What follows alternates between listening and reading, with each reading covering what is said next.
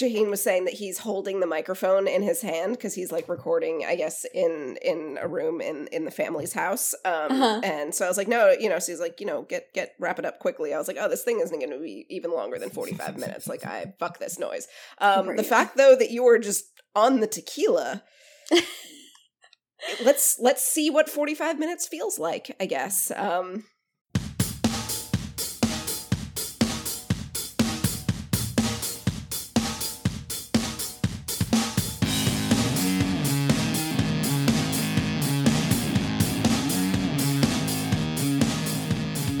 Hello everyone, and welcome to Main Geek Again, a podcast where we cover sci-fi TV shows through the lens of philosophy and dick jokes. My name is Joe, and I am joined by my quarantine-brained co-hosts, Shaheen and Bubs. Hi, guys. Hey, guys. This is episode 90, sure. 90, 9 times 10, 90, of our podcast, and we are going to be talking about The 100, Season 7, Episode 9. You can find us on SoundCloud and iTunes, though iTunes is being a dick, so I will forever say that you can find us on both, but just really look for us on SoundCloud. We also love fan feedback, so feel free to come yell at us on Twitter at @maybegeekagain or at @maybegeekagain@gmail.com. And of course, we always post the episodes to Reddit in case you enjoy long-form discussion. Great to have you here, guys. We usually start out with giving a little, information about ourselves, though we've been doing the same one before, so I don't know, pick a fact, I don't care. And then a quick little icebreaker game. This week's icebreaker game, because I am still mad about having to have had to watch this episode once, let alone the twice that I have had to do it to do this podcast.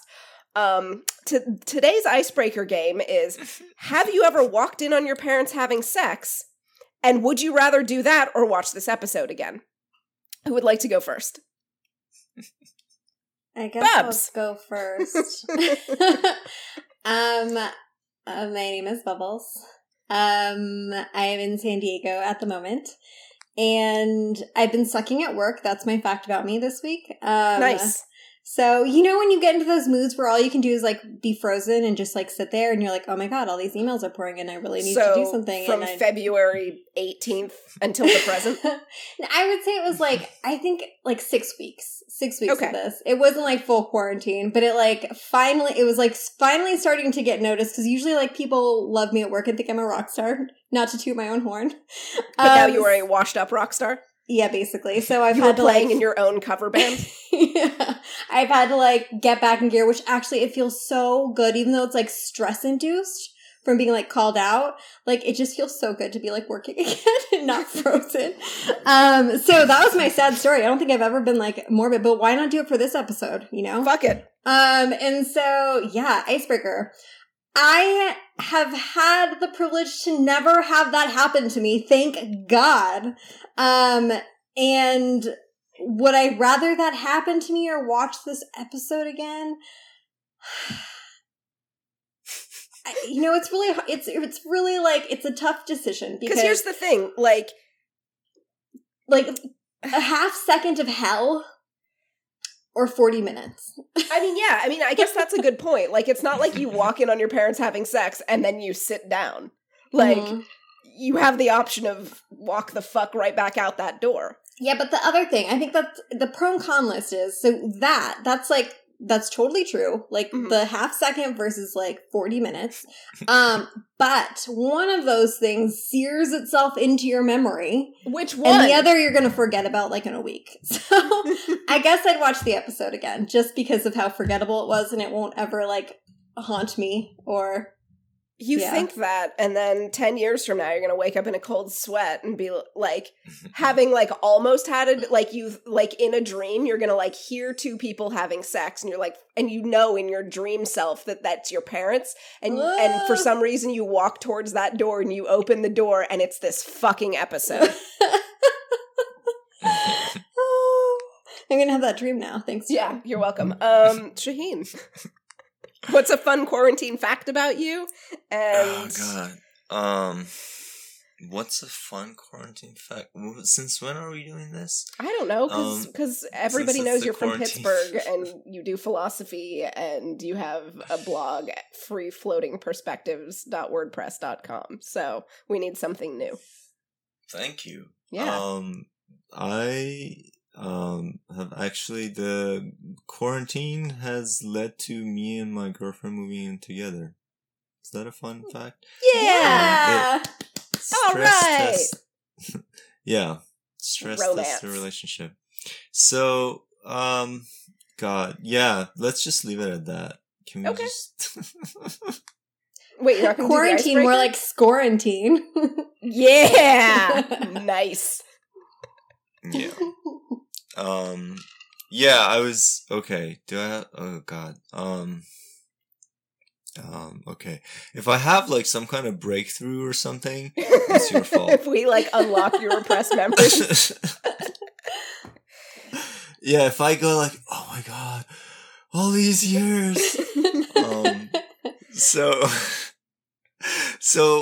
yeah. Well, so here's the thing. I actually don't sympathize with the idea that like it's horrific to think of your parents having sex.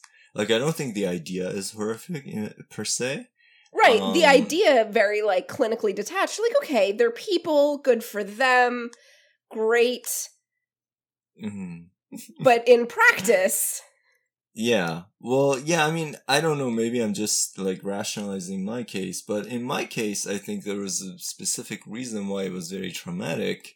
Because it happened when my parents were very old, and they were always yelling at each other, and I never in my life expected that they would have sex. I thought they hated each other, and so it was really, I was a little boy, I wasn't sure what exactly was happening, so it was very confusing and scary, and I was like, what the fuck, and, so, this episode was fine. I don't know this I'm so sad I just missed the whole story because I had to bring Bonsai a water cup before he started crying. But well, you'll get to listen to it. I'll get to listen to it. On the edit, it's actually pretty solid. Oh, man. What all right. Things you missed. So I've never walked in on my parents having sex, but I have heard them sex. Wait, who are you? Oh, shit, sorry. I'm Joe.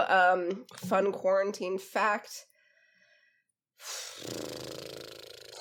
Oh, last week we drove, I don't know, for any of you people who do any kind of fitnessy things, trying to find anything fitness related during quarantine has been impossible. But we managed to find a rower that was barely used, really nice concept too, like fancy pants rower, down in San Antonio, which is like an hour and a half drive away. And like we drove down there like in the middle of the day. Hopefully no one I work for listens to this. We picked up this rower, but in typical Craigslist fashion, I now know the seller, this woman, I know where her kids live, I know all of her various health conditions, I know, like, the history of this rower, I know where she used to live, like, you know, peak Craigslist, where you're not, if it's a good deal, you're not getting out of there in under 45 minutes. So that's my fun quarantine fact. We have a rower now, and I know about this woman in San Antonio, my new best friend. Oh, congrats. I have not walked in on my parents having sex. I have heard them having sex. It's almost as bad. Right. I didn't actually see it either. You just heard it? I mean, it's enough. It's enough. Would I do that or watch this episode again? I mean... To your point, did you knock? Bubs, did I knock? When you heard it. No, yeah. God, no. No, I was old enough to know approximately what was happening. Like, there was knowing that was happening and me going the opposite fucking direction. Uh-huh. No, because I knocked because I was intent on disrupting whatever was happening. I was like, no, this you is little cock fucking cock block. Yeah. So, I mean, okay, this is horrible, and Bubs, you're going to appreciate this. So, yes. So would I ever walk in on my parents having sex again, or watch this episode? So, my dad is dead now, And I don't mean this in a sad way. I mean this in a, do I answer this question in a, well, my dad will be brought back to life and good for that and yay, good job for both of them, or does it become a solo parent adventure? In which case, you know, I am going to say I'm going to watch this episode again, but it's under duress. Under duress, I will agree and say I would prefer that. But the fact that it's like taking me a minute to like weigh the pros and cons says a lot. Let's get into it. This episode was called The Flock, directed by Eamon Catterali. Hopefully I pronounced that right, because this is the first time I read it. I did not pay attention when I pasted it into the doc. Written by Alyssa Clark. Let's get into the overall takes of this episode. Well, I guess a quick brief summary. We were in present time on Bardo, then we flashed back to 3 months ago, and we learned how our ladies of warrior princessdom became Bardoan security guards, I guess. And then we also saw some shit on Sanctum that I'm just going to say we also saw some shit on Sanctum. Okay, so what do you guys think about the episode? Shaheen, how about you go first? Yeah, so I'm actually curious to see what you guys have to say, because I know you guys have a lot of feels and negative feels, it sounds like. Yes. And I'm really not sure why, so I'm curious, I'm interested to hear your point of view. I thought it was fine.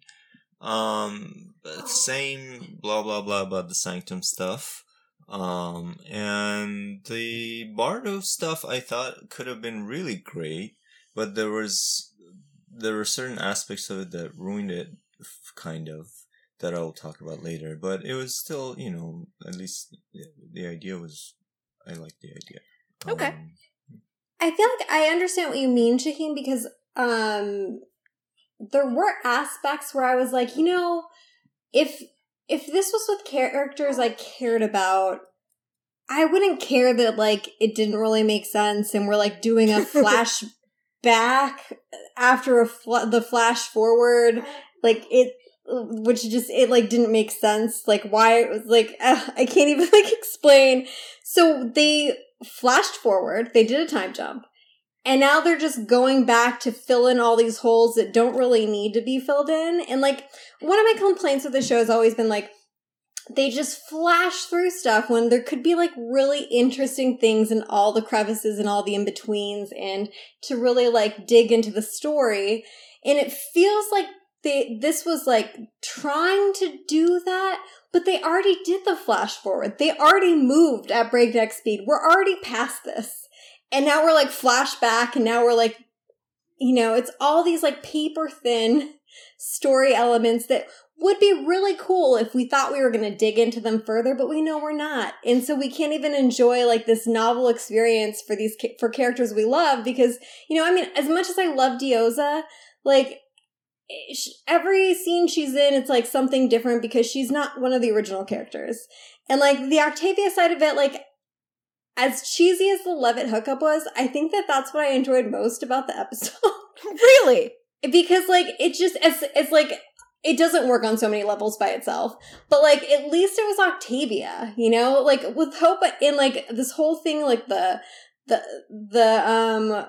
did I call it? The divergent alternate universe thing. Mm-hmm. Like, all of that, I'm just like, I don't care about these relationships. I like the characters as they relate to other characters, not as, like, the main dish. And so while there's things that could have been, like, really fun, like, it's just, like, I don't care, you know? And so that part of it really hurt the parts that could have been fun. And then the Sanctum stuff was just, like, why? So the whole thing was just, like, a little bit torturous. And, like, I just, like, honestly, I think I almost cried, like, several times in the episode, just mourning, like, all the characters that I really like and, like, the fact that, like, every minute that goes by is, like, just that much less show that they're going to be in. And it just, like, there was no moment that I could just, like, sit there and enjoy the story. Like, I'm going to cry right now. Wow, I'm just, like, really sappy. Somebody else talk. Okay, I think that's a pretty good descriptor, and you know, I think I fall somewhere in between you guys in terms of like Bubs, you're very much like, I don't want to see any of these third tier, fourth tier, fifth tier characters, like fuck that noise. And Shaheen, like, you're very much like, cool, like, you know, as long as the story is interesting, like I'm into it, like, you know, I care a little bit less about, you know, sort of these main characters. And I think that I've been really, really forgiving these past few seasons in terms of like how much like leeway I'll give the show, you know, because I like Diyoza, like fine, show me Diyoza, fine. Show me Octavia. Like, even though I used to not really care about Octavia, starting in season 5, like, great, I'm all in on Octavia. And you know, I don't have as much of a beef with Echo, and like, you know, I think Hope is interesting, and you know, all of this stuff. Like, fine, whatever. But to your point, Bubs, what the fuck were we doing in that flashback? Like, we learned nothing? Nothing. Like, they were like, we're going to show you what we fought. And you're like, cool, crystal giant, show me shit. And, like, we basically just saw, like, an aquarium view being like, don't go out there. Anyway, let's go back inside. And you're just kind of like, what? Like, give me... And then I had so many issues with sort of, like, narrative inconsistencies that they put on the Bardo side, where, like, they would be like, this is how it's going to be. And then the next scene, they're like, JK, it's not like that at all. So that was kind of my issue with that. And then, yeah, let me just gesture vaguely at all of Sanctum. Like, I don't even need to, like, get into that. So, yeah, I mean, I'm You had specific issues with Sheidheda, right? Oh, I had so many issues with fucking Shade. Yeah. Fuck you. Sheidheda. Sheidheda. Yeah, I have notes about that. And... yeah. I mean... No, great. Yeah, this is great to hear you guys' point of view, and I completely understand where you're coming from. I think you were spot on, Joe, when you said that it's a matter of, like, weighing character versus story and things like that. It's not that I don't care about the character, it's just... it's less important to me than you guys, and you guys care about the story too, just less important. So it's different weighting, but yeah, it's... yeah, and the story, yeah, I guess we can talk about, I guess, like, I thought the point of it was to learn about Bardo and what that whole thing is about. And I guess I can see why you might say, who cares, right? Why do we have to learn about Bardo? Well, it's not even, like, who cares, as in, like, you know... I'm interested in it. Like, I've been on board with, like, the Bardo storyline being like, yeah, show me weird shit. That's awesome. Great. But, like, the fact that an entire episode basically was focused on a flashback that really didn't move our characters forward very much. The only ones that we really saw move was, okay, so Echo is either faking it or, you know, actually, like, has drunk the Kool-Aid, which... again, I don't know if we needed a whole episode about that. Hope did not drink the Kool-Aid. Octavia, you know, fucked some guy who looked like Bellamy. Right? We didn't. Oh my God, he looks so much like Bellamy if you squinted. Yes, he did, Otherberry. Bless my heart, I squinted. We found out that there is they've synthesized or whatever or isolated the biological weapon that killed the original Bardoans, except did they? Like, part of me is like, that's not what's behind the door. But, you know, like, it all of the information that we got out of this sequence, it didn't need the breathing room of an entire episode, in my opinion. Especially, again, to your point, Bubs, given the sacrifice that we are making in terms of screen time for the main character, for our old main characters. Yeah. Yeah. And so, like, you could have made all of these points. Like, so if you want to really, like, just explain who the Bardoans are, you have, like, the weird, beginning giant scene, and then you have, like, the classroom scene and the babies, and that's it. You don't need all these, like, empty-ass, like, fight sequences just to, like, have badass women in, like, really unflattering yoga pants, since everyone complained last year that, like, Raven and Echo were just, like, space babes from a 70s flick, you know? So, like, we get it. You guys listen, and you listen to all the wrong things, and you double down in a different way. We get it. Like, so we didn't, like, none of that did anything. Like, Echo was already off the deep end. Like, all they could have said is they were, like, learning about whatever. And then more episode, and, like, okay, so quote-unquote Bob took time off. Uh-huh.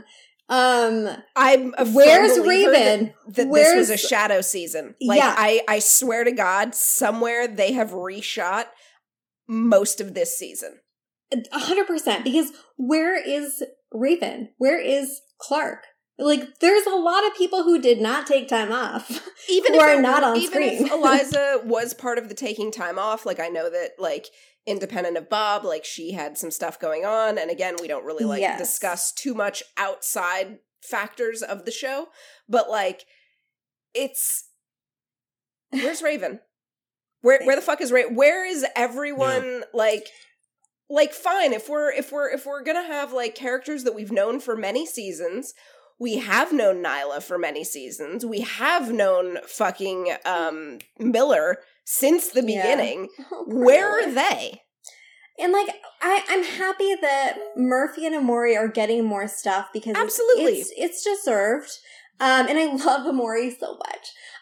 But, like, god damn, the Sanctum plotline is just why? Why? Like, it just, like...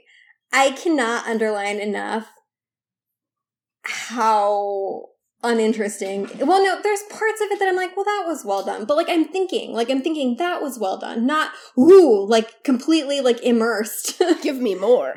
Yeah. Well, whatever. Okay, so let's actually get into talking about the episode. Do you guys have a preference if we do Bardo or Sanctum first? No. Do you care, Shane?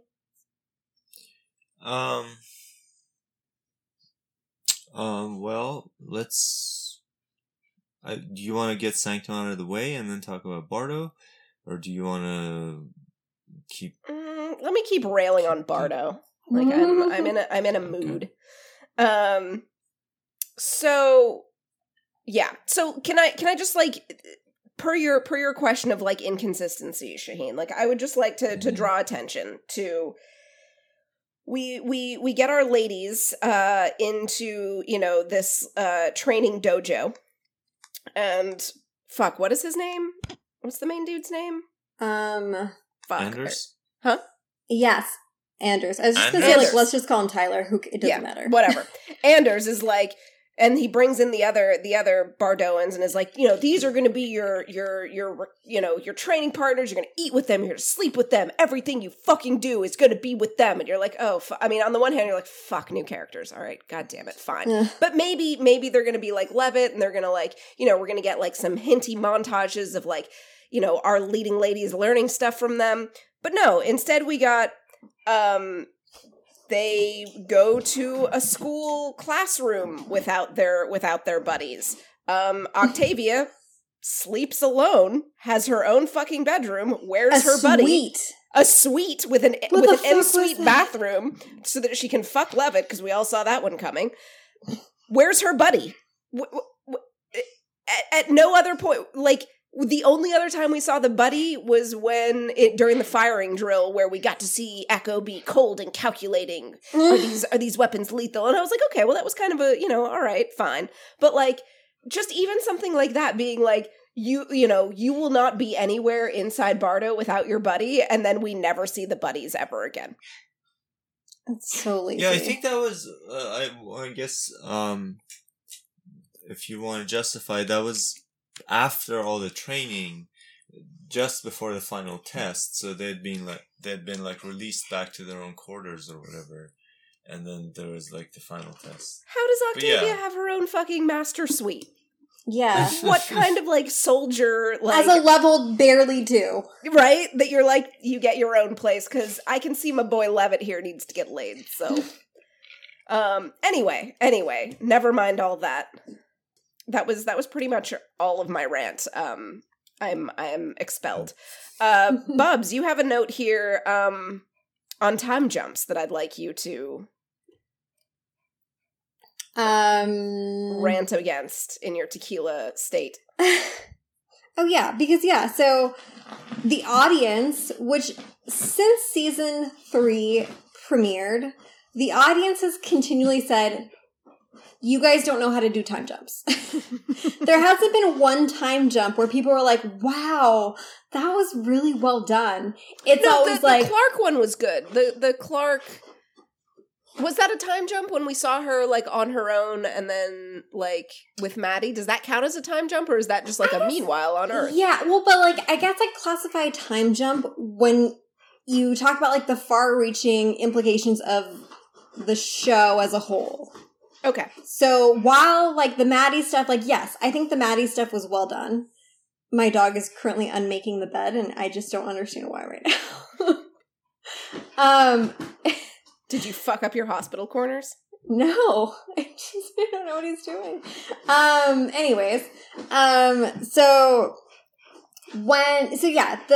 That little sequence was really well done. I thought like the Clark going feral in season 3 was fine, mm-hmm. you know? But when things like just like the flash forward in Arcadia without actually seeing like the political turmoil build, partly because they like cut out some very important scenes for what glamour fight shots, I'm not sure. And so they've never really executed a time jump that just kind of like nailed it. Not even close. Like it's always been a problem. Okay. It's always like detracted. And so, yet here's another episode of being like, meanwhile, 3 months ago. Yeah. And so in this case, it feels like one of their many like rebuttals to the audience where instead of being like, we hear you guys, you know, time jumps haven't historically worked for us. And for once, we're going to go with our strengths and not do time jumps.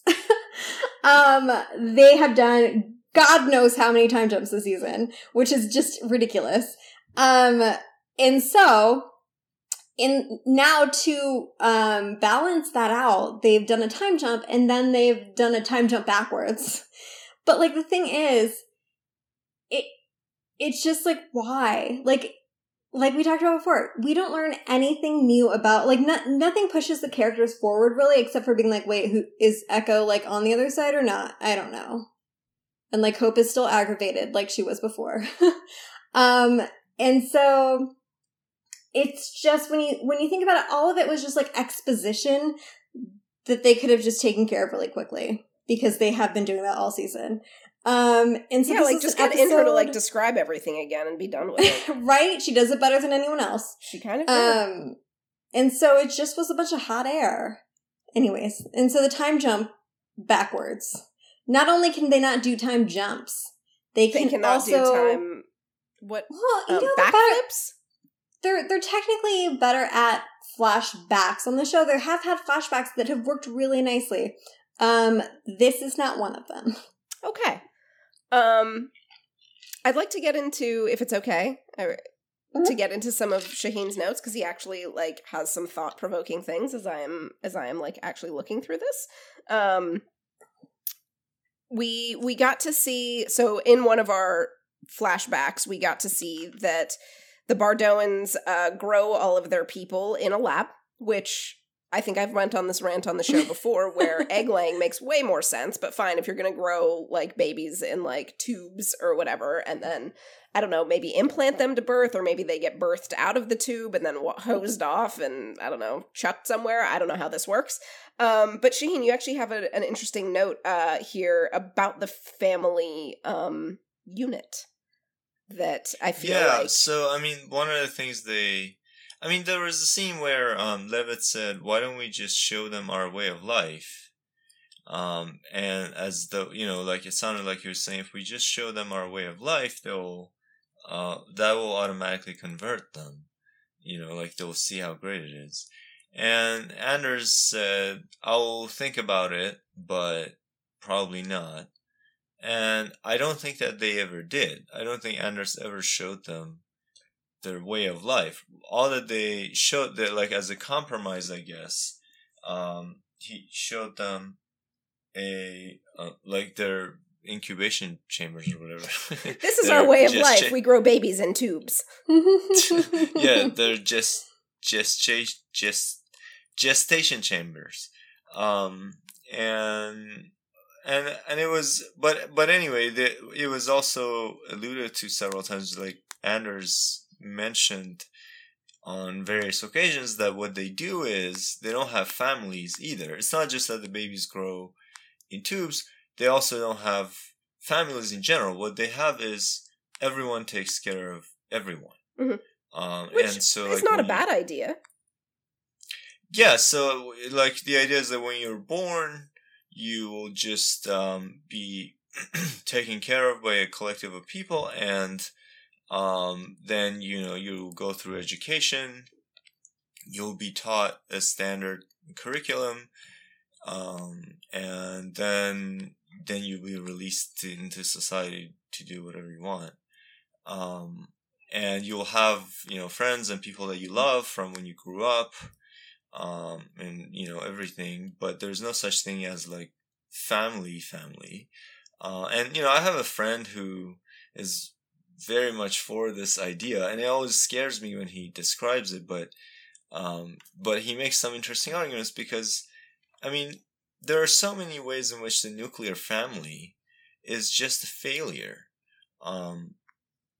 It was like an experiment that failed, and we were still kind of pretending that it didn't, because, like, so it used to be that people would grow up in multi-generational households, and, you know, they would be cared for by a variety of people. They would have parents and grandparents and aunts and uncles and, you know, nieces and mm-hmm. nephews and mm-hmm. Cousins and whatever, everyone living together, and there are several advantages to that. First of all, you don't get screwed up, traumatized by some fucked up parent, because you have all these other people around you. Unless your uncle touches you. I mean, well, yes. Well, my point is, like, your parents, like, have, in a nuclear family, your parents have exclusive control over your education, over what you learn, over what you think reality is, and everything, and they can and over your psychological health.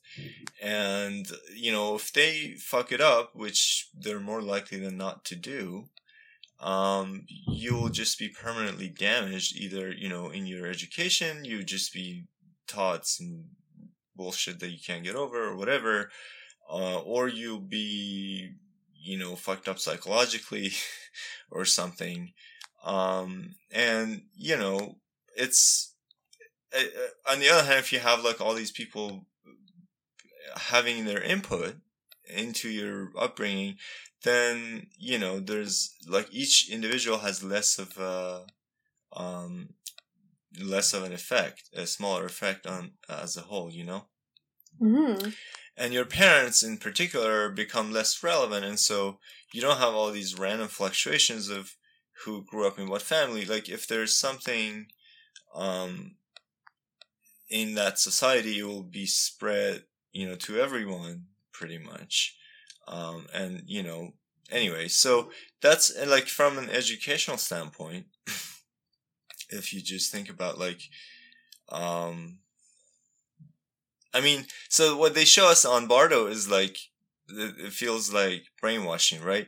Like, it's propaganda, and they're just, like, idolizing this dude, you know, as if he's a god or whatever. So when you have central education, you always have this danger mm-hmm. of that happening. On the other hand, when you have, like, when you leave education to the family, you have the danger of just, like, whatever, you know, mistaken view of reality that parents want to impart in their children will get imparted in them in a random, unpredictable way. It's not exactly great. Do we think yeah. that... Okay, so, like, do we think that Bardoans are desexualized? Do we think that, like, they, you know, because, like, it's all about, you know, controlling your emotions and stuff like that, but, like, obviously, you know, you still as a human person go through puberty and stuff, and, you know, even in The Giver or whatever, like, they try to suppress that stuff by, like, giving people pills, but even then they had a nuclear family, but I don't think that they ever had sex, kind of a thing. Like, do we think that Bardoans pair off, or that they, you know, not necessarily to reproduce, obviously, but like just like for, you know, some sort of comfort? Do we think that they're polyamorous? Like, what? I think they are completely nothing that can potentially tie them to someone else, because even if it's like, even if it's just like casual sex, like there's still oxytocin that gets released. So you still like build bonds with people, even if it's not the same as like a monogamous relationship. So I think that they would want to avoid that by all costs. And it's like you said, like The Giver, people get assigned a baby. It's not their baby. You know, they have the birthers for that. So there is like a level of separation, with everything is like an assignment, even though not to discount like foster parents and like adoptive parents, like those are people who choose to be the parents, and that's beautiful. And this is more that they get assigned to it. So it's like, it creates a level of separation. So you're allowed to fuck someone once and that's it? Or they don't have any kind of sexual stuff at all? Nothing at all. Really? Yes. I mean, it seemed like when, what's his name? Levitt Not was, Bellamy? Not Bellamy. Sex with Octavia, he, it didn't seem like he was like, oh my god, what is this? You know, what is happening? It seemed like it's something they're not supposed to do, but he, so yeah, I think, I don't know. I don't know if they, I'm pretty sure they're never going to address this, but I don't think they intend for us to think that like they never have sex. It's just that like you don't have partners. They're not monogamous. I mean, I think there's no such thing as like any games, as you just don't have partners. Like you live and you can have sex or whatever, but there's no partner, there's no family, there's no nothing like that. I mean, there is to your earlier point, Shaheen. Like there are definitely like advantages to sort of, you know, communal child rearing and whatnot, because like babies take up a lot of goddamn time. Mm-hmm. And you know, if you. And I'm sure that you would enjoy this factoid, Bobs, if you don't already know it, but like with regards to primates, you can actually sort of determine whether or not a primate species is supposed to be monogamous or, you know, fucks around a lot based on testicle size. I did know that. You did? Yes. Yes, of course you did. For listeners who don't know, humans are actually somewhere in the middle of like chimpanzees who fuck a lot, in which case they have large testicles, God bless and the bonobos. Gorillas who have proportionally much, much smaller, because, you know, there is an alpha gorilla and that's it. That he's the only one. There was no one to compete with. So yeah. So it's not a free market. Yeah, exactly. It is not. It is a monopoly. Antitrust? I don't know. Anyway, so like, you know, their system, the Bardoan system of like whatever kind of makes sense. But in practice that we kind of see it, they're kind of not very good at their jobs. Like they've been here for, you know, a couple hundred years and like, you know, they bring in these recruits to fight with our warrior ladies and like they did a horrible job. And like presumably it's not their first time fighting, but like all of them got their asses handed to them. And so I'm just kind of like, you guys have a system and no one questions it, but it doesn't seem like it's very good. That was another thing that it just felt like inconsistent, that like, remember when what's his face that they like dispassionately left behind, Dev died. Orlando. How he just kicked the shit out of Echo with like no effort. You think that he'd at least put up enough of a fight, and then there could have been like a moment of being like, "Oh, we're almost even-handed," and then, you know, the people we know better win. But it was just like, I was like, okay, so they kicked their ass. Was this their first day? Yeah. Seems kind of mean to put them up against. This is kind of like, so the very, very years ago before I actually got back into it, there was my very, very first jujitsu class that I ever went to. It was all levels, which was a first mistake. And like at the very end of class, they arranged everyone from smallest to largest. And you would have to like, the two smallest people would like have a wrestle, and whoever won that would get to fight the next larger person, and so on and so on. So I was second largest person, or second smallest person. The smallest person, actually a black belt.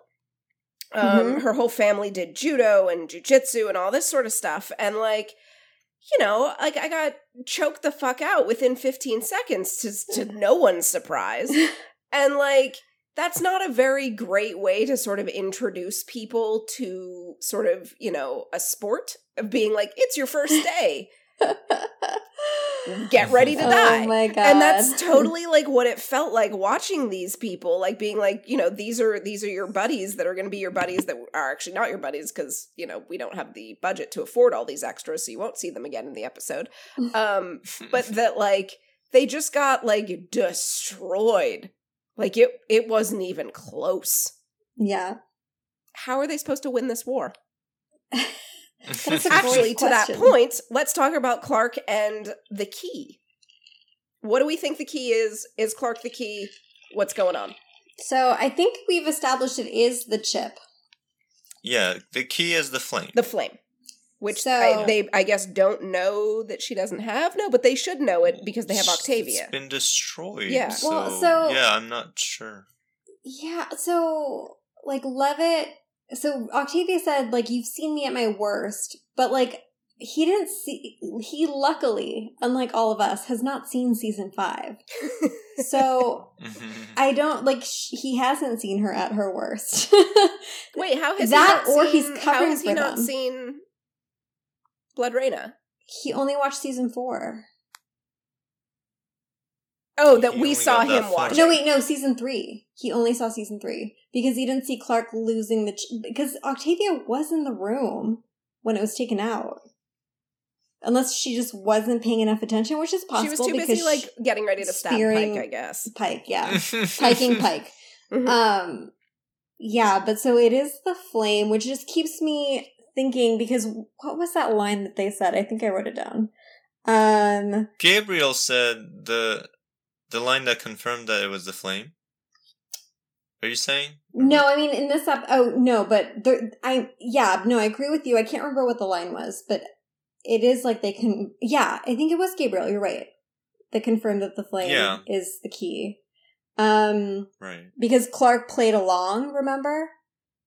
Right. But so the whole... When what's his face? Anders says, so the last war for giants was the war that killed them all. This is paraphrasing. Sorry, it's not a quote. The last war for the giants is the war that killed them all. So the last war for humans is the one that's going to kill them all. Like, that doesn't make sense. So again, it's like Ally 3.0. Like, that's all we're headed towards. So they're going to kill themselves with that Gen 9 substance that they harvested for some god knows reason. That's like, and so it just makes me think that's gonna be like some Heaven's Gate situation all over again, which if you're too young to know what Heaven's Gate is, it's when a bunch of weirdos put on Nikes and drank some Kool-Aid that was poisoned. Some Kool-Aid shit, got it. And died because they were trying to get on a ship to some planet. Which, relevant. So, okay. So I was wondering. Yeah. What's up? Can I ask? So if, assuming it's not stupid and it's not brainwashing and it's like actual, I mean, there was like pictures of atoms. Did you see like that it said like atoms and stuff like that on the wall in the classroom? So like, let's say, you know, take out the stupid stuff and the shepherd climbed the mountains and whatever. And let's say it's just like rigorous education. And everything, and you're well taken care of. Would you want to live in that kind of society? Oh, yeah. Where there's no family? No family. Is there internet? Yeah. Oh, then yeah, I mean, that's fine. Do I get a suite like Octavia's? Right? Like, do I get an N suite? I'm very pea-shy, so, like, this is actually quite important to me. Wearing pajamas all the time. And, like, I've gotten used to the like, I don't already. I've been working from home for 10 years. All of you other quarantine motherfuckers are tourists. You're PJ Profesh. Exactly. Oh, my God. What about you, Shane? Would you live in science Kool-Aid land? Science Kool-Aid.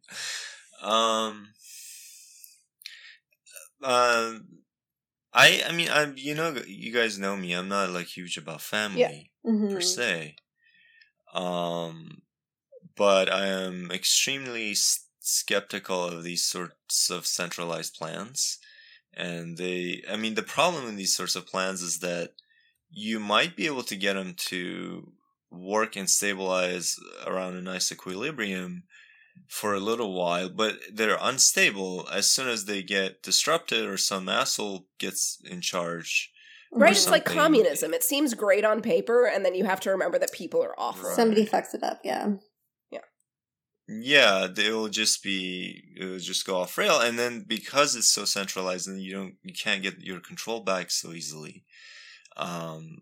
So now it's just so that's I'm very apprehensive of it. It's a little hard. Like, if the question is assume that it kept working like clockwork, and like you never got corrupted and whatever. Then, I definitely understand why it's frustrating to see that, like, you have to leave things, you have to leave the upbringing of a person, including their education and their psychological growth and whatever, to some random forces of, just generations after generations of messed upness passed down that, like, each parent does to their children, and it just keeps going like that. And if you could just like take these children and raise them in a nice and loving environment, we know, for example, rates of depression and all sorts of mental illnesses have gone way up in modern times, despite undeniable gains in standards of living. There are different theories for why. We're all just bored, but I think like we need some excitement and like some problems or whatever, but it could also be. I mean, one explanation is because of the nuclear family. The nuclear family has become so much more common in the past, couple of centuries. And parents are the worst. And parents are the worst. Yeah, and so when you don't have the corrective force of the extended family, there will be more messed up people around. My impulse was to say that was like, oh, that's crazy. Of course not. But no, like, I think that's really interesting, actually. Like, that's really thought-provoking. Because, you have, when you have more family members contributing, you have more variety in approach and ways of thinking. And I think that there's more instances of finding someone who thinks like you, and you're able to be mentored under that or whatever. I don't know. Mm-hmm. Or that knows how to comfort you or whatever, or that you can relate to. Yeah. And I mean, like, if, even in a family, like a nuclear family, we know that having two parents is much, much better than having one in terms of like outcomes and psychological health and just having like money and time. Statistics, but all you one-parent households out there, keep fighting the good fight. And if you are a child in it, I'm sure that your mother or father was amazing. Or if they weren't, fuck them. And so anyway, it's I wonder why that is, and sometimes I think. Apart from, of course, the financial strain and time and all of that that you mentioned, I think it's also because you need at least two, more is probably better, people to play different roles. Like, sometimes one is going to be the disciplinarian and the other one has to be, comforting. Undermining the other person. All of the Bardo and parental figures, like, every week they just draw out of a hat who's going to be good cop and bad cop and like like just all of that, and they like it just confuses the shit out of the kids every week because they are just being gaslit constantly. It works. Like, everyone is that uncle who you cannot trust, not in a creepy way, but in a like just completely bullshits you the entire time, and you're 7 years old and you have no idea if if you pull on someone's finger, if that just makes them fart. You don't know because, like, you know, Uncle Rick has just been showing you this every time, and he just tells you lies. And you think that's an appropriate joke to show somebody at school. Yes. And or that is funeral. The end of you having friends. Exactly, exactly. Like, I mean, I could see advantages to your system, Shaheen, where it is collective living and all they do is fuck with the children, but it didn't seem that way. It seemed a little too, like, weird and wholesome and cool-lady. Yeah, the thing that's, again, the 100 is, like, it's always, like, gonna be terrible. Like, it's always gonna be, like, oh, this is that. This is the tagline, the 100. It's always gonna be terrible. This is the corrupt. Yeah. You're gonna see the corrupt version. You're not gonna see the good version. But it's an interesting idea. Yeah, At the same time, Levitt's, like, super wholesome and, like, cheerful and... He's cute. Yeah. Like, Levitt can get it. Good for him. Yeah. But I mean, everyone we've met from Bardo has been kind of nice, and they seem well-adjusted. And yeah. They don't seem horribly homeschooled. The bees with the helmets. You know, the other ones are kind of chill, and they seem like they were loved. And, I don't know, like, the guy was collecting flowers. Right? I feel like... I think that this, like, gets to your point, Shaheen, of, like, liking a lot of the Bardo stuff in terms of, like, the potential of what it could have been. And, like, yeah, I want more of Bardo day-to-day life. But sort of this flashback and the way that it was done and sort of the length of it, like, because I would have been fine with a full episode of it. Like, maybe we didn't need two super long penance flashback episodes or whatever, but like, you know, we could have spent some time on Bardo and kind of gotten a day in the life, and sort of like had that wrap up, or been earlier this season, or maybe again introduced some of that stuff last season as like a what the fuck, what is that, you know? Yes, it's it fucking City really of Light cool. all over again. It's like, dude, I want to see inside of it, otherwise it's just the name. Exactly. All right, do you guys mind if I move us along? Do you have anything else along how far Bardo? Along are we gonna move? Well, we can still talk a little bit about Bardo if anyone has anything that they would like to talk about. I feel like we haven't done too much of the character work and stuff. Like, I feel like we should probably talk about Hope and Echo, like, as that confrontation. Oh, right. I totally read that. Like, if Echo and Bellamy hadn't been a thing, like, that was totally, like, some weird, like, chemistry spat thing. Are Echo and Bellamy a thing? Because it's, well, I mean, that's a fair question at this point, because Bellamy exists. I don't know. Apart from the fact that, like, she went psycho over the fact that he's missing. Their relationship was never really shown on screen except for one really disgusting sex scene. For fuck's sake. So, yeah, I mean, it's... Oh, wow, this tequila's really hitting me.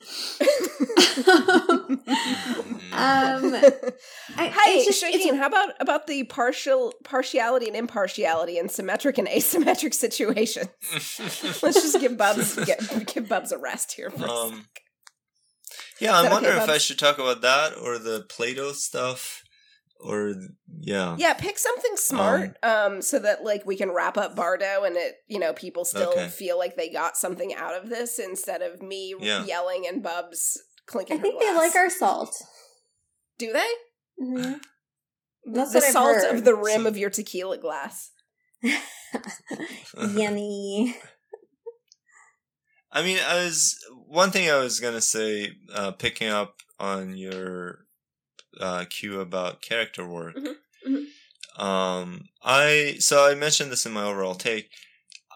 So forgiving all of the stuff that legitimate, you know, qualms that you guys have with where are the main characters and everything. Just putting all of that in a box of some shit went down, weird stuff happened behind the scenes. And just kind of do all of that together. So, like, the fact that Raven is in there and everyone else is in there, I'm just going to put all of that in the same jar of some weird shit happened. And so now we're stuck with these. And that explains also weird things that, you know, they probably had to shoot again and everything.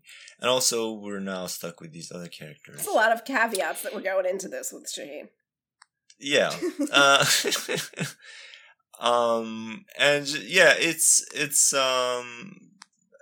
I could have really liked the whole idea of, like, here's how you get some people who were raised in a obviously partial culture, like a culture that teaches you to be partial, right? A culture that tells you the most important thing in life is love, that you form personal bonds with certain people that... Wait, you're not talking about Bardoans. You're talking about regular people. Right, I'm talking about un-Bardo. Got it. It's like us. Right? You're raised in this culture. You're told that personal love is the most important thing, whether it's, you know, between parents and children or between two adults or whatever, and that that's the goal, is to seek that and find it and then be happy forever, and that you're supposed to prefer those people to everyone else. You're supposed to, when push comes to shove, give more weight to those people's lives and well-being than other people. That's something that you're at least forgiven for, if not expected to do. And so, now, you know, you can think of it in a symmetric situation where, like, okay, let's say you have a trolley and there's one person on each track. It's not 1 versus 5. It's just one person on each track. But one of them is your mom or your partner or something.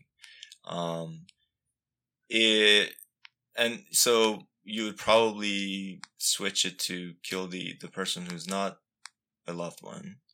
And you could reason that, well, either way I would have killed one person.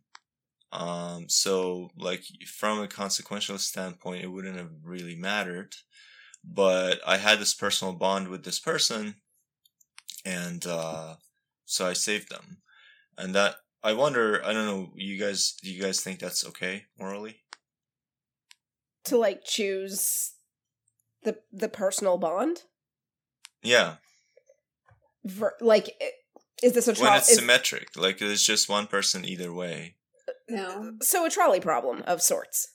Yeah. A trolley problem where there's, like, one person on each track. Yeah. And you know one of them. And one of them is someone you love. I mean... And the other person is a stranger. Yes and no. It's like, you're playing God. You choose to play God or not. And... Mm-hmm. Do I know anything? So you're put in this position where you have to decide who lives and dies. I think that's out of your hands now.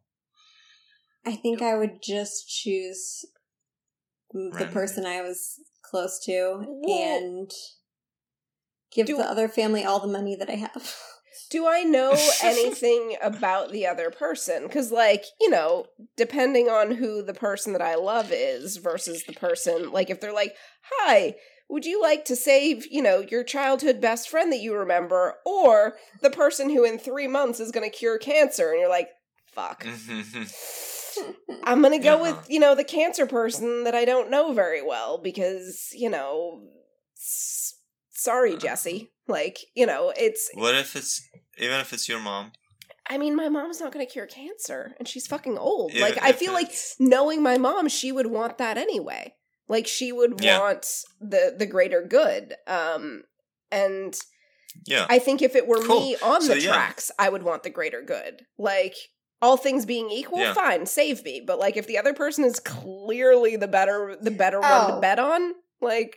Just, you know, run me over. It's fine. Fair. No, that's fair. If it's, like, someone who's going to better humanity and all these other things, then I agree with that, as hard and terrible as I feel afterwards. But if we don't know is that okay to decide who's a better human? Like, you have, like, your own metrics. I mean, I think that there are some objective. Yes and no. Yeah, exactly, Joe. Like, it's... There's some things that are objective, like people, like the guy who genetically engineered wheat and saved millions of lives. Billions with a B. Yes. that guy gets to live, you know?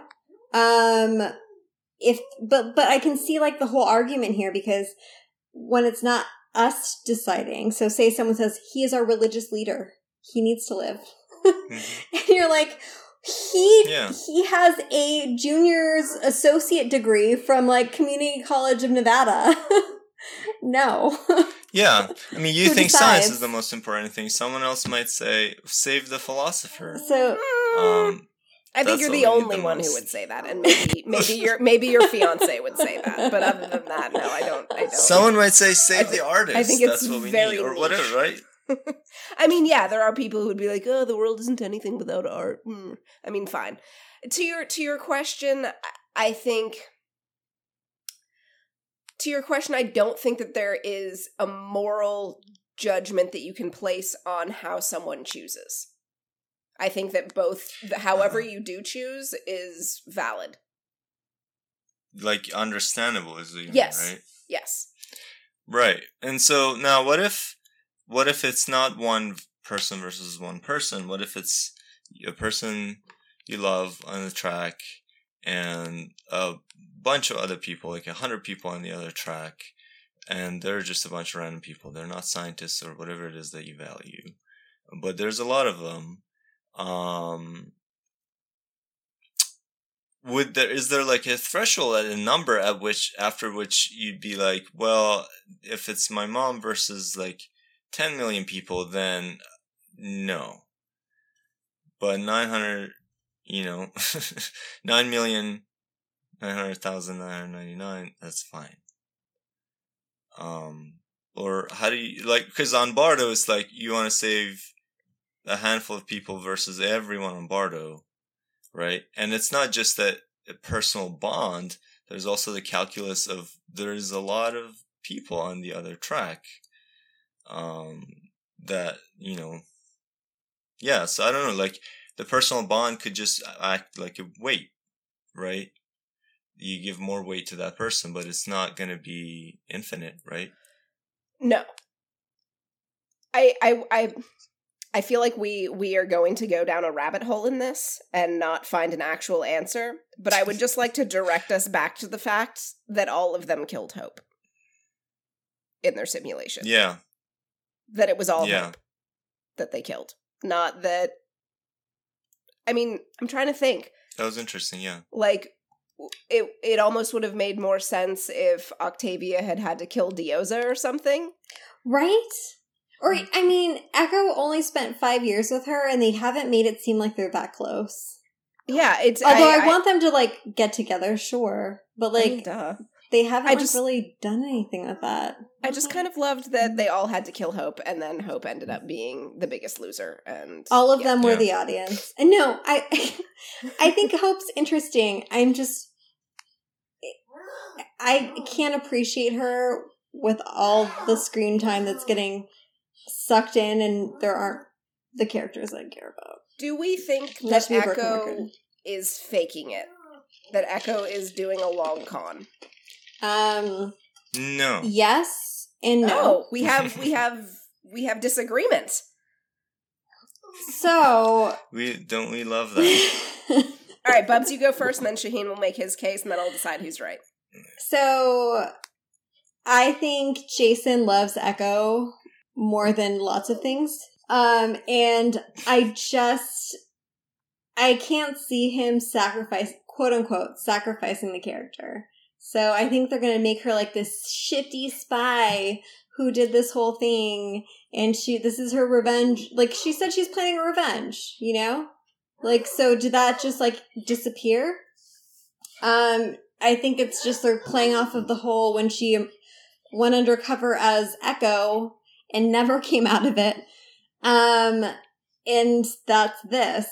So I think they'll give her redemption. If her redemption is also tied to them finding Bellamy and Bellamy being like, I fixed you. I don't know how gross that will be. Because it's like, I've already talked about this. Echo is a sexist nightmare. But that would just like take it to the next level. So Echo is faking it, but the resolution will likely not be satisfying. Oh, of course not. Okay. Unless she dies. Oh, for fuck's sake. Shaheen, why is Echo not faking it? So, yeah, I don't actually know what I really think about Echo, whether she's faking it or not. But I have thoughts that relate to what I was talking about before I sidetracked myself by talking about the trolley problem. Because what I was trying to say was, I would love it if this was a sequence of, here's how you take someone who was raised in a society where people would understand it if you switched the track with 100 people on the other track and your mom on the one track. People would at least understand it, if not think that it's justified, they would at least understand why you did that and maybe give you a pass. So, you know, and like I said, love is emphasized so much and it's the most important thing in life. Here's how you take someone who is raised in that society and teach them how to be completely impartial and not care about any personal bonds at all. And here's like, it involves a little bit of like psychological manipulation. It involves a little bit of persuasion and various things, and you let them struggle with it and whatever. And there are some good germs of that throughout this episode, where, you know, you'd see them argue with each other and, you know, like Octavia being like, you have to fight your anger and whatever. And it's like, wait, are you're really sounding like them, you know? And it's like, yeah, but I mean, is that really a bad thing what they're saying? You know, isn't it better to just be completely objective and not care about, you know, personal selfish stuff or whatever, you know? So like, let them struggle with it, let them debate it out, let them argue about it, and all those, you know, experiments that they do on them, and like you won, you failed, whatever, you passed, you failed, right? All of that, you know, conditioning, giving, reward and punishment, all of that is, you know, can culminate in someone eventually being, I mean, this is how you brainwash someone. So I would really love it if you could like have like a nice convincing sequence like that would show you how you can convert someone. But it's all kind of muddled by the fact that they're constantly under threat of being deported to penance and die there. Yeah, like I feel like that's a pretty like compelling reason, because like, yeah, dying alone, spending the next, you know, 40 years of your life by yourself slowly going crazy, like Orlando to a degree, like that's not appealing. Like you're definitely going to try to avoid that. Yeah, also, yeah. So, it's not realistic that anyone survives that long. By themselves? By themselves. I mean, I think I've already made an Island of the Blue Dolphins joke, so I don't know what the other joke that I could make would be. I love that one. I don't know. It's a good book. Sorry, go ahead, Shaheen.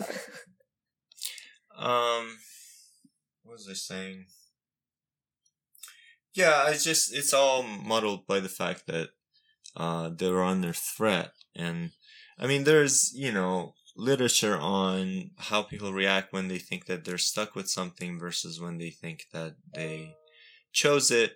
And also, like, you know, literature on cognitive dissonance, where, you know, they talk about, like, if you offer someone a small reward, they will like the task more. People who accept it will like it more than people who are offered a larger reward, because the people who are accepted it for a smaller reward, they want to convince themselves that they like it. And they didn't just do it for that small reward. I had no idea. Where, yeah, this is like one of the classic like types of studies in the cognitive dissonance literature. So if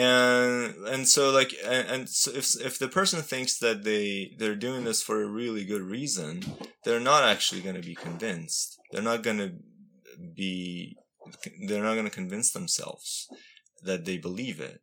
But if it was actually something that they felt like the stakes were small, and yet they chose to go through with the training, they would be much more likely to feel like they actually liked it and they actually believed it. So anyway, I thought that was kind of a ruiner. Otherwise, I would have enjoyed the story and the idea. I understand everything you guys are saying about characters. And yeah, I mean, I think it. But, yeah. I think to your point, like, yeah, the threat of dying alone on penance is enough to make us go, all right, did they really buy into it? Because, like, fuck yeah, I'll say whatever you want to not, torture me, basically. Yeah. So yeah, it's kind of seeing the stories that I think that they wanted to tell this season. The brainwashing of our warrior ladies could have been super interesting, especially if they want us to believe that they have bought into it.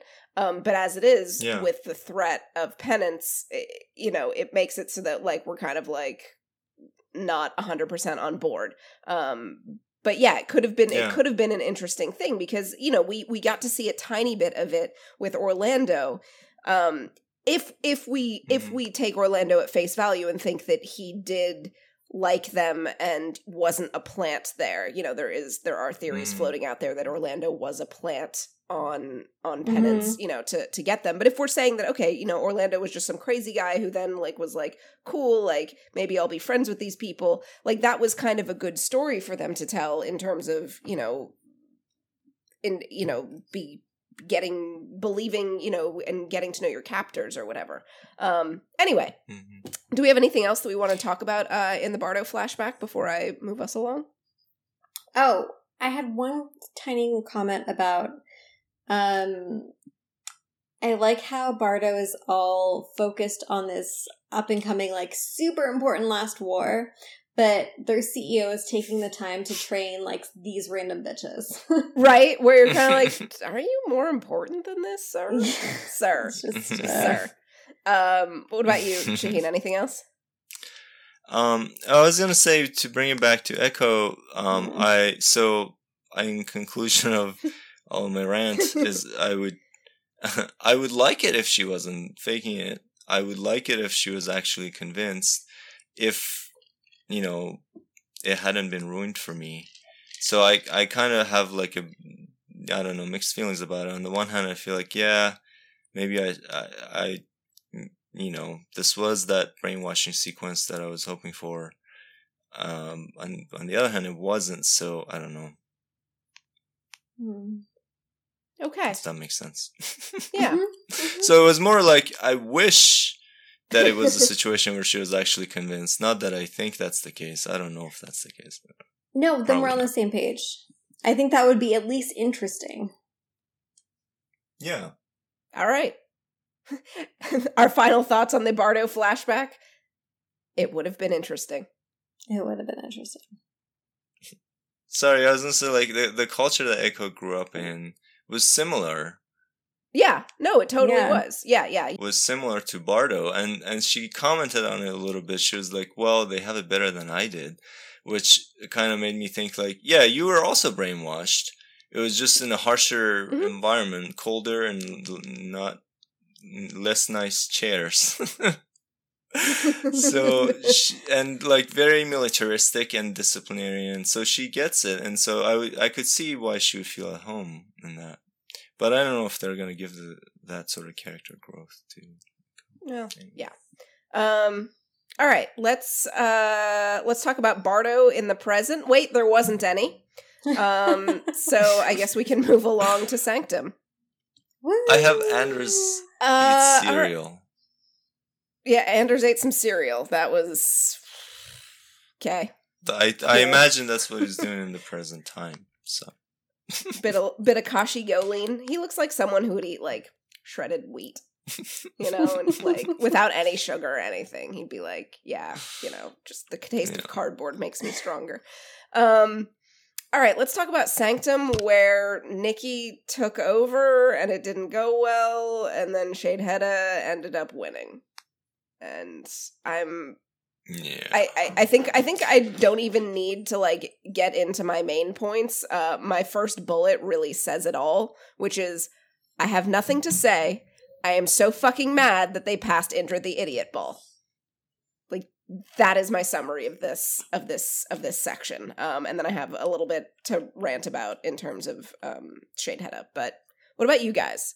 What were your thoughts on the Sanctum storyline that will not fucking end? Like, oh my god, this is like super meta because the Primes lived forever, basically. Like, they just kept getting reincarnated, and we are stuck in this fucking loop of this storyline that will not end. This is how the show is going to end. It's going to end on Sanctum. That's it. It's. I mean, Sanctum is going to be the sleeping storyline. Why? So, I mean, speaking of Indra, go ahead. Sorry, I was saying, was she an idiot? Was it really that idiotic? Because she didn't know that Sheidheda had the key to the handcuffs. That stupid, like, ultra Kool-Aid chick. You know who I'm talking about? Yes. Yes. Yeah. Yeah, they're like Kool-Aid to the power of 10. The blonde shell. Yes. Lady. Yeah. She gave him the key to the handcuffs. And Indra was thinking, great, he's in handcuffs, they're going to murder him. Everyone right, wins. But the number one rule with a villain is that you gotta make sure that they fucking die. Like, to just, like, close the door. First of all, she knew how, like, difficult it was to get one crew on her side because they were, like, about to riot because, you know, they lied about Madi not having the flame anymore and them not having a real commander.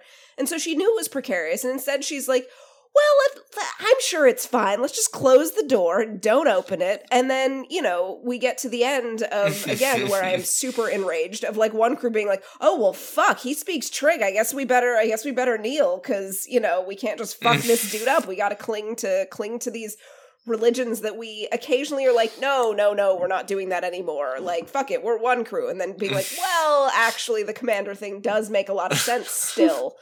Hundreds of years in the future and bajillions of miles away, so I guess we're gonna, like, follow this dude again. So it was just, like, giving Indra the idiot ball, knowing, and she knows that her people are not super bright and good critical thinkers. They are absolutely not. And then she's like, just lock the door, it'll be fine. I'm sure we'll open it again, everyone will be dead. Perfect. So I'm just kind of like, Indra knows better. She knows better also because clearly, he had some kind of help to facilitate everything until now. Like, she's not stupid. She can see that, like, and she knows about him. So she can see that, like, things are falling in place in a way that's not natural. So the fact that she thinks that, like, one simple locking up with a bunch of crazy people who only know how to burn people and they don't have any gasoline. Like, what are they gonna do? Like, slap him to death? You know, pull his hair, poke him. Yeah, it's like, and yeah, she could have just been like, "Okay, you guys, I get it. You're mad. I'm mad at him too. We're just gonna kill him." Right? Like, just fucking kill him. Like, Indra is in control. Why is she giving two shits about these people?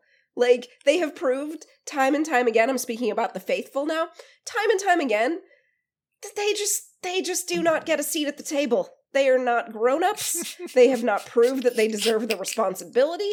Meanwhile, they're getting hoodwinked by P.T. Barnum over here. Who the fuck decided to tell JR to, like, Sheidheda in season 6 was, like, creepy and, like, and, like, we were like, why is he doing this? Why is he in Maddie's head? And he's, like, very, like, I described him as, like, mustache-twirling villain back in the day, but, like, that was even too theatrical for how he really was. Like, he was just kind of, like, gross and creepy and you know, ghost-like or whatever. You know, we're supposed to be kind of afraid of him. And then whoever is sort of the last few episodes directing JR to be possessed Sheidheda, he's, like, over-the-top theatrical. And, like, that in and of itself is out of character for Sheidheda from what little we have seen of him. Like, he's no longer, like, a villain. He's, like, a monologuing villain. It makes no sense. Like, when...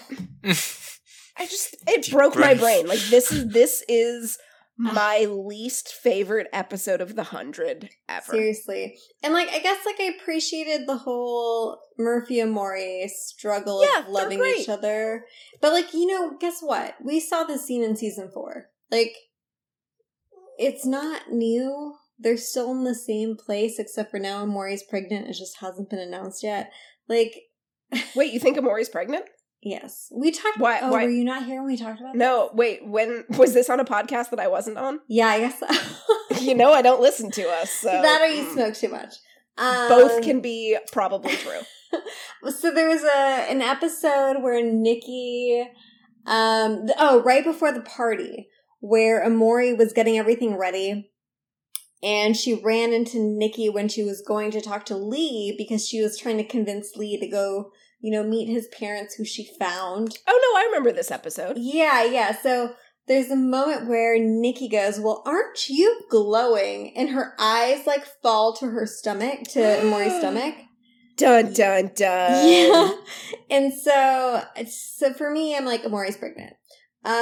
So apart from that, that's going to be the only new development for them. Like, they're in the same place they've been for the last, like, 3 seasons, and that's all the character work we're getting. Yeah. Yeah. I mean, yeah.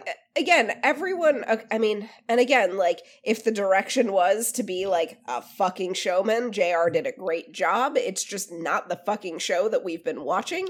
And so, like, everyone does a good job, but I'm just kind of like, were there no notes between anyone ever that are doing, like, it's kind of like each episode is its own bottle episode. It's like that episode of Bob's Burgers. It was a season premiere, and each scene was animated by a different group of animators. Like, they did, like, a fan call, like, casting call, basically, except it was for animators. So, like, you got to see the full episode, and, like, it had all of the original Bob's Burgers, like, voices on them, but each one of them, like, each scene was drawn in a completely different style. And, like, that was weird enough because some of them were downright frightening, but that's totally what this season feels like, of just being like, let's not have any consistency in the way that the characters act at all. I mean, this has been true. And, you know, I'm forgiving about this. Like, this is my breaking point. Seriously. Like, this is definitely true in season 6. Mildly true in season 5. Definitely true in season 4. So this is, like, a long-standing thing where it's just like, what is the whiplash? Like, I don't know if it's just JR really giving his writer's license to write their episodes and it not really... You're speaking Jason Rothenberg, not JR Bourne, who plays P.T. Barnum. Oh, yeah, no. Jort. Got it. Jort. And, yeah, I don't know. So, sorry, I was wondering, Joe, are you saying the... Sheidheda has acted inconsistently within this season? Yes. I mean, he's been ramping up this season. Like, he was definitely a bit more menacing when he first took over Russell's body. Like, it's definitely been a ramp up in terms of, like, sort of this, like, over-the-top, campy villain. Whereas he was not that way when he was Sheidheda. In season 6, he was very sort of, like, seething and, like, you know, rubbing his hands together and, you know, downright evil. This dude doesn't feel evil. He just feels like a campy villain who likes to see blood. I don't know how to describe it. Like, it's just over the top. Yeah, way too bad. But anyway, I actually wanted to, I was looking at your notes, Shaheen, and I wanted to, since we have been talking a bit about Raven, you have a note about all Nikki wanted was Raven. And I would like you to talk about this That's So Raven moment, or lack thereof. Yeah. Well, so, yes, speaking of weird things happening. Just weird. You know, again, it all goes in that basket of something weird happened behind the scenes, and that explains probably this also, which is, I guess Nikki used to make sense in the story, but she doesn't make sense anymore because Raven isn't there. She has zero motivation. And so right, like she's like, I want to kill Raven. I want to get back at her. And you're like, well, Raven's not here. And you're like, oh, well. Yeah. And like, yeah. So like, I don't know. It's again, this was like shot again, edited again, whatever. I think it was, just to interrupt really quick, because there's a moment where Murphy is saying, well, we can just go. And it looks like they add the, because Raven's not here, it seemed like ADR. You don't see his lips say it. It was like the back of him. Mm. So I thought... Oh, so they expected Raven to be there. But you know, yeah. It's a doodle.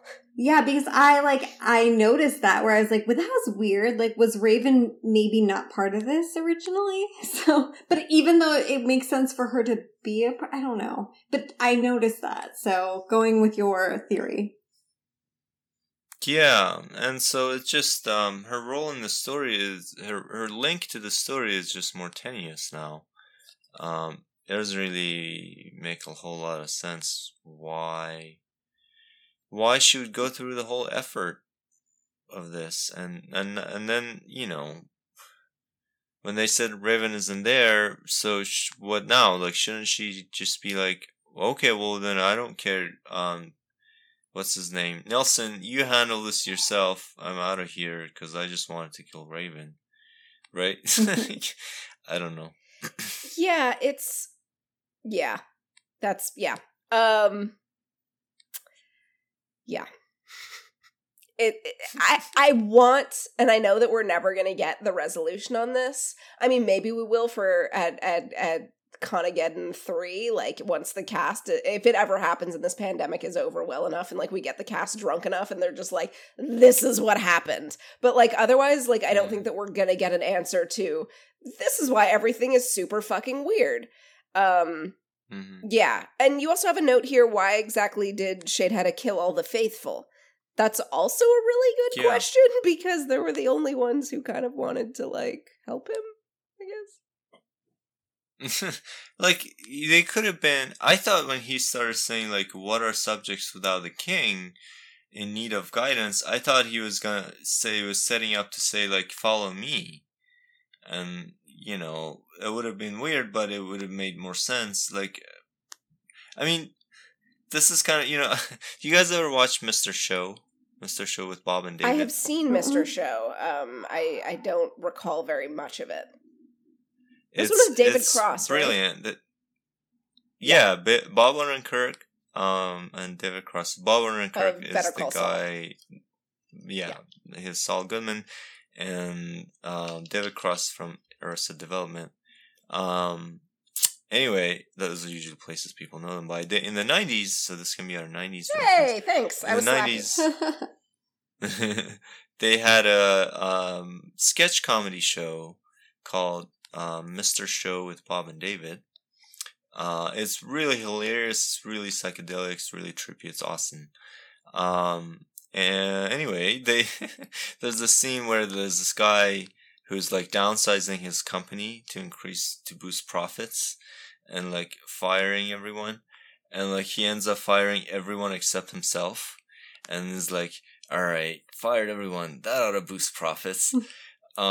This is kind of like that. It's sometimes these villains, I'm like, you realize if everyone is dead, there's no one to be a ruler over, right? Like, if you want to be a dictator, you better keep some people alive so you can be a dictator over them. So it's just, there aren't that many people left on Sanctum. Like, you just killed... I mean, to be fair, like, in terms of that, I don't exactly fault Sheidheda. Like, I've been waiting for the faithful to get killed anyway, so, like, I can't be that mad. But, like, did he know? I mean, I guess he, like, knew or bet on the fact that he would be able to take over one crew. And so if he gets rid of the faithful, that's one faction that one crew doesn't have to fight. And so, like... Yeah, I mean, I guess it was a good calculation, but we didn't really get enough of that. All we got was him, like, grandstanding about chess and, like... Yeah. All right. I don't know. Is there anything else we want to talk about with Sanctum? I feel like all I've been doing is shitting on it, but, like, I don't know what else I can do. I mean, it was just so annoying when Sheidheda revealed that he was Sheidheda. And the grounders was like, oh, time to bow, thank God. And you're like, you dumb ass fucking hoes, just ready to like surrender to whoever's gonna kill a bunch of people. Like, I mean, I think it's just, I already thought that the way that they portrayed grounders from the beginning was like they were these barbaric, bloodthirsty people, and then they tried to make us see them that they weren't. Like the whole point of Laxo was to be like, look, they're some of them have growth, and Indra, she's been there the whole time, not having the idiot ball. Indra is fantastic, and like so I thought like they were going to go overboard and making it seem like, well, I thought they were going to go overboard and making it seem like grounders were actually like these gentle, wonderful beings, which also annoyed me. But because like the truth is, everyone is kind of shitty sometimes. Everybody, every group of people. And shitty. You're shitty. Oh, super shitty. You know. But like they like just kept going down this line where grounders are stupid, and they just want to fight. No matter, and they actually showed that when Sheidheda was like, P.S., I'm not Russell, and they're like, no, you're Russell, and you're like, oh my God, he told you he's lying. He told you, and you still will not believe it.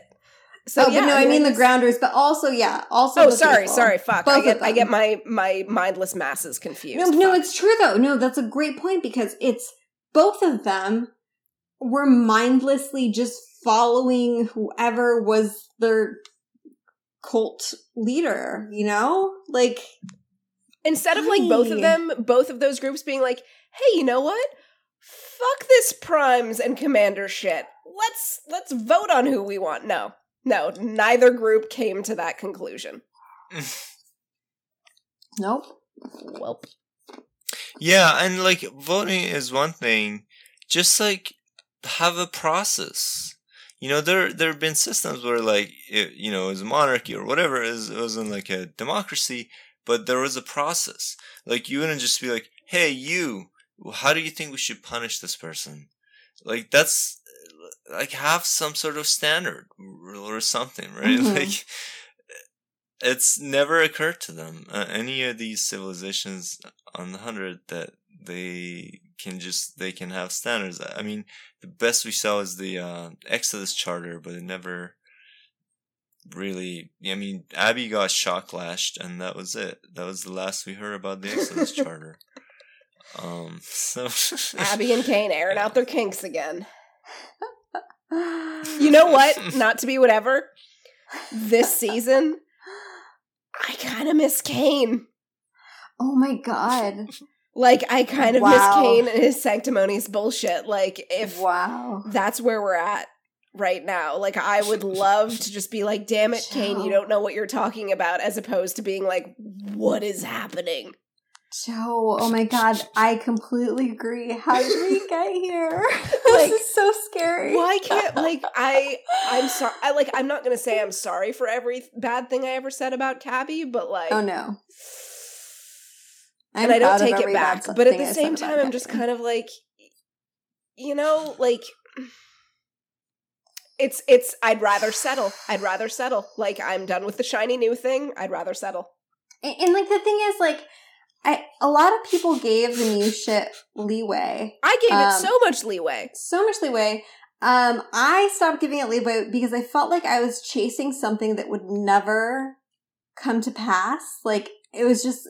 Every season was like, oh, well, this is just, think of it as part A to the next season. And then they'd be like, oh, well, think of this season as part A to the, I'm like, we've been doing this for so many seasons and there's no payoff. Like, not even a little bit. And so I was already like jaded about it, and I'm not going to pretend that I didn't kind of lose the point that I was trying to make in talking about this. Stall. But I think it there was a time when they would bring in new parties, and I was like, oh, interesting, part of the mystery. Like, for example, like, the end of season 1 was fucking awesome. You know, Clark waking up in that white room. Like, that was amazing.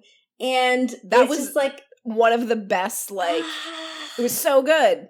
It was so good. And so I love that. And so when we look at, like, the new characters now, like, in this last season, I'm like, you know, we don't have time to build this plotline that's, like, the mountain. Like, I mean, we don't have time to do that. And not only do we not have time to do that, we don't have another season to play as part B to whatever shit this is. So you have to really wrap up not only this season, but 7 seasons of character arcs. You know, for our main characters. This is about the main characters. These are the people who we've invested in.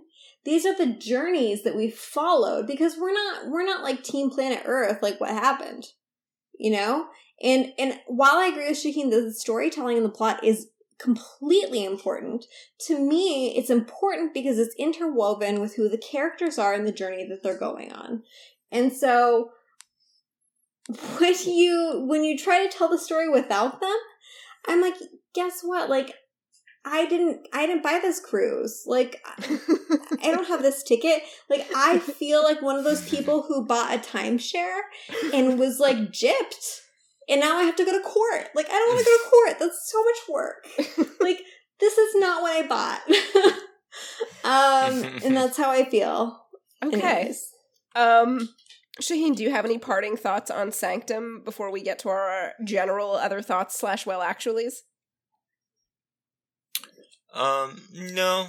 I just had the subtitles on, and apparently they call Sheidheda Rasheda. Oh, I saw that too! They do. What the fuck?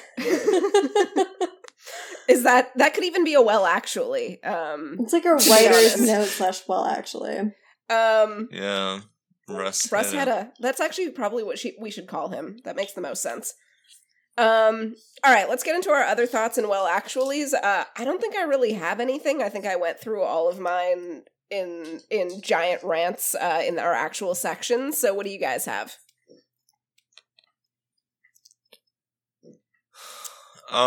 So I thought it was really funny and deserved a little pause when Levitt was like, we actually don't know what we're going to be fighting. So we got to be prepared for everything. You're like, that's not... I was like, wait, you mean everything? Like, Everything? Like, how... Like, you can't be prepared for everything. You better have some idea of what you're going to fight. I hope you do. Everyone was kind of like, oh, cool. Yeah, okay, no, that makes sense. Everything. So, yeah, that was one thing. And then... did Levitt nick Octavia? Octavia's kind of into the negging, I feel like. Yes. Like, yeah. I feel like that's just her kink. Like, she's got some self-esteem issues, but it, like, really turns her on. Which, yeah. Like, again, like, we don't kink shame on this podcast, but, like, Lincoln being like, your way is wrong, like, come be a peaceful hippie with me, like, you're not doing good enough, and then, like, her being with, fuck, what was his name? Alien? Let's also not forget that they were both like Stockholm syndrome to each other. yes yeah, no, I think you're right on that, Shaheen. I think Levitt did neg Octavia, and that's really surprising that he knew that was the pickup artist work that was going to work on her. Oh, so surprising. It's not like he'd ever seen a video of everything that ever worked for her. He's like taking notes. He's like, all right, so it's weird, but I guess I'm gonna tell her that she's terrible.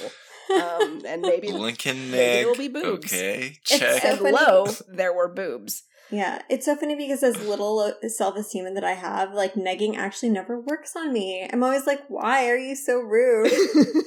I just wanted somebody to buy me French fries. I gotta say, those, like, all-white outfits, like, it must be rough to go through puberty in Bardo. Right? Like, there is no way to hide an accidental period or a boner in those shorts. Nope. I mean, I already thought, like, wow, your nipples are weird. Anybody else? No, just me. Okay. You know what? We're wrapping it up. I don't give a fuck about what anyone else's actuallys were. Cool. What do we have to recommend to people that is not a dumpster fire for their eyeballs or earballs? Oh, I don't have that. Yesterday, on my dad's suggestion, I watched Treasure of the Sierra Madre, which was a very old movie with Humphrey Bogart. And it was hilarious because while it was super sexist, not even the makeup artist on the movie was a woman. Cool. There was no woman involved in the movie whatsoever. Of course.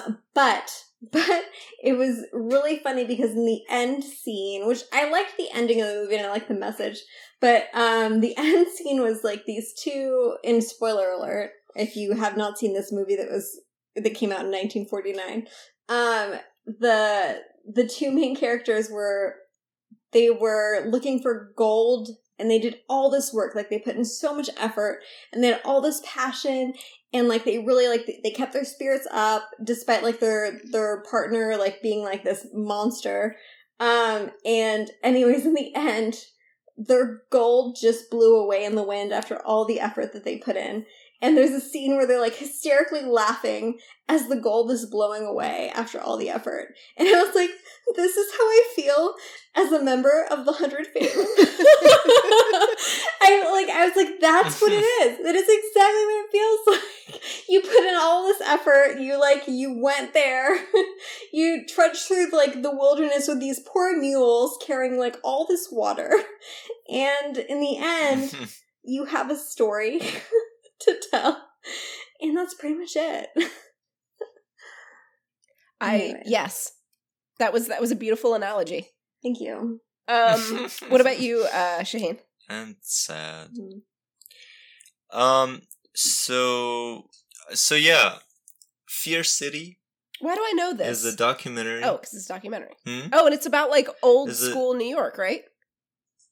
Yeah, it's a 3-part documentary on Netflix. It's about New York in the 70s and the 80s, specifically the mafia, the Italian mafia. And it's really cool. It's really mind-boggling. I learned from it, and I also was just blown away by a lot of things I did not know. And you get to see interviews with, like, FBI agents from back then and what they did and how they planted their bugs and how they pretend to be the phone guy and the TV guy and whatever and come in your house to plant bugs, and it's pretty cool. That's interesting. Nice. And it's on Netflix, you said? Yeah. Cool. That actually sounds really good. Mm-hmm. Yeah, it's really cool. And it's one thing I also liked was just like the objective tone of the documentary, and or I get more than objective, I would say like multi-perspectival, because like there are interviews with the former mafia people who just like talk openly about everything they did, and then there are interviews with the FBI people, there are interviews with the lawyers of the mafia people, and so it's pretty cool. Like you get to see, and there's no, I don't feel like the documentary is trying to like push anything on you. It just seems like a lot of cool facts and stuff. So awesome. That's great. Might even add that to my list. I like a good documentary. Do you know who made it? It didn't happen to be Ken Burns or anything, right? I wouldn't know. Okay. Sorry. Never mind. I love a good Ken Burns documentary. I will recommend The Old Guard, which is on Netflix. It stars Charlize Theron and more importantly, well, not even more importantly, but interestingly enough, it was directed by Gina Prince Blythewood, who is the first African-American woman to helm a like big budget like comic book adaptation movie. And the premise is it follows around this, like, I think group of five immortal, like, warriors, like, and they have existed through time, and kind of kept their identities a secret and, like, have kind of been mercenaries for different groups throughout history and whatnot. But it's It's an action movie, and I hate saying that, oh, it has heart, because whenever they say, oh, it has heart, it means that, like, there were 5 lines that weren't about blowing shit up. I say this as, like, this is an action movie that actually does spend a ton of time on character work, and also has really, really good action scenes. So highly recommended. Everyone who I know who has watched has been like, God damn, that was actually really good. I'm like, fuck yeah, it's really good. So I really, really hope that they definitely set up like multiple sequels, or at least one. I hope that we get several. And Charlize is a fucking badass when she's kicking ass. And there's some gay shit in it. Oh, I saw Sadly, not with Flex. What's that? She was great in Neon Flex as like a superhero. Yes. She and Mad Max, like she can do some good action. Oh, yeah. There is gay shit in this. Not like, you know, super sexy gay shit, but like a very sweet and heartwarming gay stuff happens in it, and I'm hoping for even more gay stuff in a sequel, because you don't give Charlize that haircut and not dabble with that. So that's my hope. Watch The Old Guard on Netflix. It's a really kind of good, thinky, feely, nice action movie. Cool. The end. Good recommendation. Awesome. Fear City, The Old Guard, and Treasure of the Sierra Madre. I said we'd be done in 45 minutes. We're like 2 hours, but still good for us. It's still good. Yeah, that's pretty good. Yeah, it's pretty awesome. Good for us. Bubs, how drunk are you? I'm feeling it. Okay. I'm proud of you. You didn't puke or fall asleep. Oh, no. I don't puke tequila. Honestly, it really is mother's milk to me. It just, I feel so awake and like, it's energized. It's your Latin blood. It's just, yeah, it's my Mexican heart. Filled with agave. I am 75% Mexican. That's just what I'm saying. Your heart filled with agave. All right. I got nothing else. I guess, fuck, we have a new episode tomorrow.